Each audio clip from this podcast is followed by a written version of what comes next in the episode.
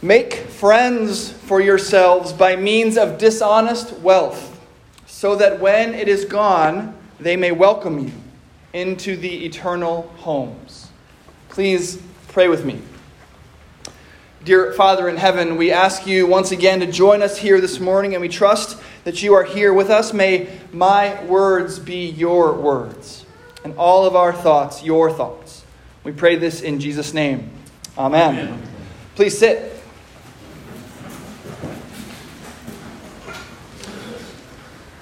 One of my favorite film genres is the heist film. You know the kind where a band of plucky outlaws who are bad, but really they're good at heart, so we're, we're rooting for them. They have to break into some place to uh, take down somebody really bad. And one of my favorite tropes, sort of one of the things that you always see in heist movies like this, is that there's a moment in the movie near the end where the plan seems to be going bad. It all seems to be falling apart. But then we discover at the end of the film that making it seem like it was falling apart was part of the plan all along. And the best part is, once you know what's really been going on, you remember all the clues that the movie left you along the way, and possibly they even go back and show you some scenes again, and you think, man, I should have figured that out. Like in Ocean's Eleven. Of course, what could be my favorite thing turns into my least favorite thing when a movie, unlike Ocean's Eleven, pulls the whole, here's what was really going on the whole time, but without leaving you any clues. They just uh, go back and say, oh, here's a scene that's crucial to your understanding of the plot that we just didn't show you. Like Ocean's 12. you can't just say, oh, oh, here's a scene you never knew about. Ha ha. Right? That's not clever screenwriting, that's cheating. But we love this kind of storytelling. The idea that one thing is going on on the surface while another thing is going on underneath. We especially like it when what's going on underneath is unexpected or even shocking. And the story that Jesus tells this morning, a story about a shrewd or, in some translations, unjust or dishonest manager, is one of these stories. And you know, this kind of storytelling from Jesus shouldn't surprise us, actually. Our God is always telling these kinds of stories. Stories where what's really going on, the story underneath the story, is profoundly counterintuitive, surprising, even shocking. Right? Our God comes to earth, but not riding on a heavenly chariot. He comes in the form of an infant in weakness. His hometown is a backwater from where no one expects anything noteworthy to come. He defeats death forever, but he does it by dying. Now, theologians have called this counterintuitive work of God sub contrario for all you Latin scholars out there. This simply means under the opposite, sub contrario, that the Lord is doing unexpected and shocking things hidden under the opposite of where we sinful human beings expect Him to be at work. And this parable that Jesus tells in Luke 16, a parable about a dishonest manager, is nothing if not unexpected. So, a manager is accused by the boss of being dishonest with the money, and so he's getting fired. And worried that he'll have to find real work and not having the skill and being too ashamed to beg, the manager goes out to all the people who owe his master and he reduces their debts so that when he gets fired and finds himself out on the street, they might remember how nice he was to them and be nice to him in return. And one important thing to understand about this story is that he hasn't been fired yet. So these reductions are legally binding. Right? He is giving away his master's money. These people will no longer owe the master what they once did. So, so in other words, the manager has been cheating the boss. That's why he's getting fired. and now he's going to cheat him even more for completely selfish reasons. And not only does the boss commend the manager for his shrewdness, Jesus throws in his two cents, seeming to commend him as well. And I tell you, Jesus says, make friends for yourselves by means of dishonest wealth, so that when it is gone, they may welcome you into the eternal homes. Now, like I said, there, there's an Ocean's Eleven thing happening here. There's two things going on, and we're going to tackle them one at a time. The first thing that's happening is a story is in this story is a teaching about generosity. The second is an illustration of how a sinner like you and me might be made righteous. So the story is a teaching about generosity. But the story under the story, the sub contrario work of the Lord, is an illustration about how a sinner might be made righteous. So let's talk generosity first. And the key to understanding this parable is in Jesus' distinction between what he calls the children of this age, on the one hand, and the children of light.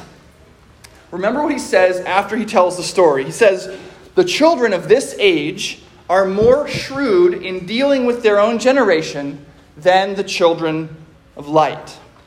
And Jesus' story is firmly fixed in this age, isn't it?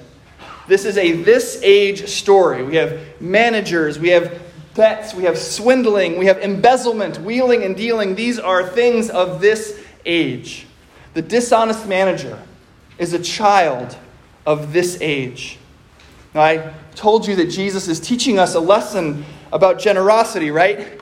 And we might say that the dishonest manager is being generous to his master's debtors. But there's a problem, right? He's being generous with his master's money, not with his own. And Jesus seems to commend him for it. And Jesus is commending him, but remember, he's talking to us as children of light. So he's illustrating generosity for us, children of light, by telling a story that involves children of this age. And so the parable is about generosity. It's just not about generosity with what's yours. This parable is about generosity with what is your master's. Now, what do we say each week when our offering is brought up here to the table? We say, Yours, O Lord, is the greatness and the power and the glory and the victory and the majesty. Everything in heaven and on earth is yours. Yours is the kingdom, O Lord, and you are exalted as head above all. All things come from you, O Lord. We are acknowledging that our master's possession is everything. And then we say, Of your own have we given you. We are acknowledging that everything is God's, everything is our master's. And so when we are generous, we are not generous with our own possessions, but with His. And Jesus is commending this kind of generosity. Be like the dishonest manager. Be extravagantly generous with your master's possessions. Are there those who owe you? Are there those who are in need? Cut their debts in half. Forgive them altogether. The manager in the parable gives generously out of a selfish desire to have a roof over his head after he gets fired. But he's a child of this age. But you, you children of light, though your motivation isn't the same, your generosity ought to be. Our generosity ought to look like this. What the dishonest manager actually does is a great model to imitate. Give away what is your master's. In fact, it's the only way to give. Because everything in heaven and on earth is God's. Everything you have to give, everything you can be generous with, is God's. This is the teaching of the story, a teaching about generosity. Everything you have is God's, it is your master's. So give freely, give abundantly, give overflowingly. We'll uh, come back to this in a few weeks when we start talking about stewardship and pledging. But now we have a story beneath the story. We have God doing something unexpected, even shocking, regarding righteousness. Something that is incredibly good news for sinners. In The Lion, the Witch, and the Wardrobe, C.S. Lewis describes two kinds of magic. He, there is what he calls deep magic and deeper magic. Now, the deep magic is that all traitors' lives are forfeit to the White Witch. If someone in Narnia behaves in a treasonous way, they'll lose their lives to her on a stone table. Now, the idea implicit in this idea of deep magic is that the way the world is supposed to work is good. We're supposed to be honorable, we are supposed to be faithful, but when there is good, and there is also violation, then there is bad. In other words, there are rules, and the rules must be upheld, and broken rules come with consequences. That's how things are supposed to work. That's deep magic. And so, in a sense, the fact, the true fact that all things are God's, and that we are called to be extravagantly generous with our master's possession is a deep magic. Generosity is a reflection of God's holiness. It is the foundation of how a community lives together, how a church functions in the world, how love is expressed among people. But as Lewis has his Christ figure, Aslan the lion, explained, there is a deeper magic than that. See, the problem with the deep magic is that it makes us all liable to the white witch. And she gets her pound of flesh from anyone who fails to live up to the standard. But of course, in The Lion, the Witch, and the Wardrobe, it's not a sinner who lies down on the table. It's Aslan himself. And here's what Aslan says Though the witch knew the deep magic, there is a magic deeper still, which she did not know.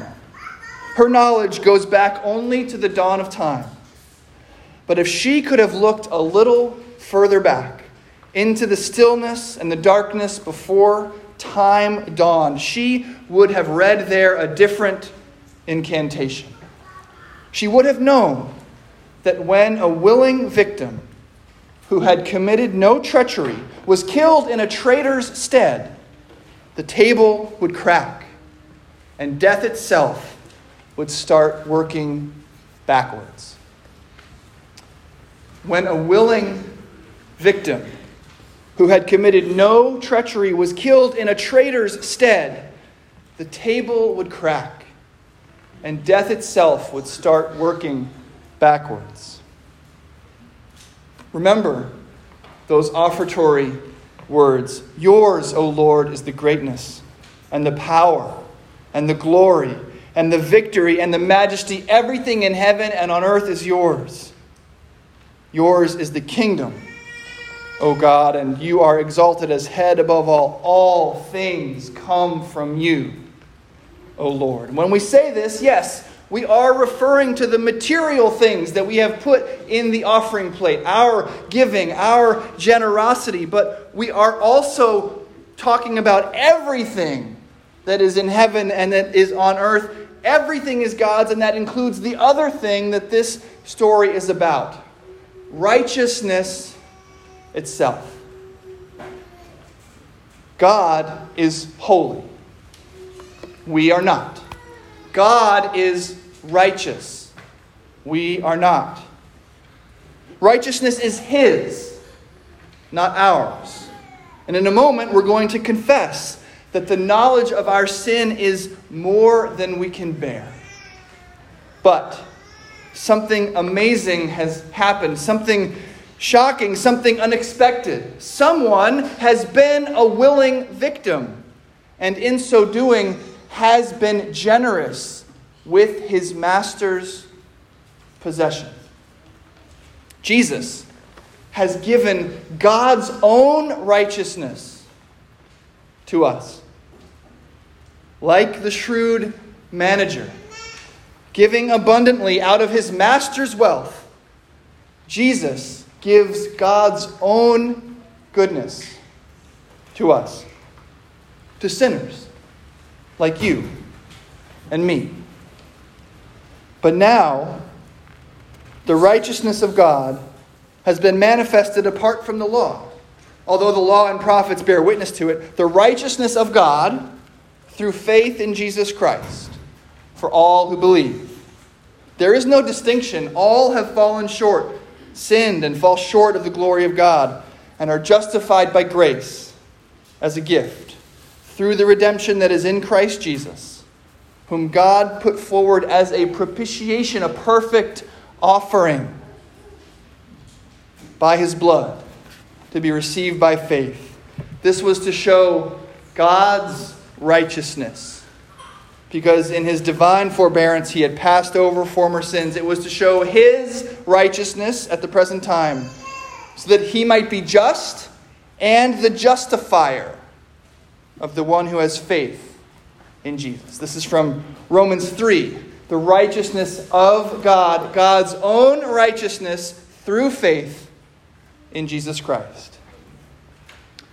Everything you possess is God's, including the very righteousness by which you are counted in good standing with Him. In other words, our God is not at work helping you develop a righteousness of your own and really hoping that it'll get good enough to meet the standard He has set. No. God's standard is God's own righteousness, holiness, perfection. He requires it, yes, but then in Christ, He gives it to you. Not a righteousness that comes from you, but a righteousness that is His, given to you. And He does that through Jesus, who gives generously, gives overflowingly of His Master's possession. Now, the deep magic is true, of course. Anything you have in this world is not yours, but God's.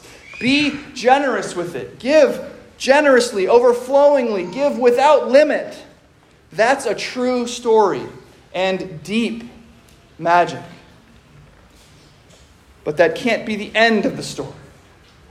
Because that story ends up with all of us on the White Witch's table. No one is generous enough faithful enough. No one is enough enough.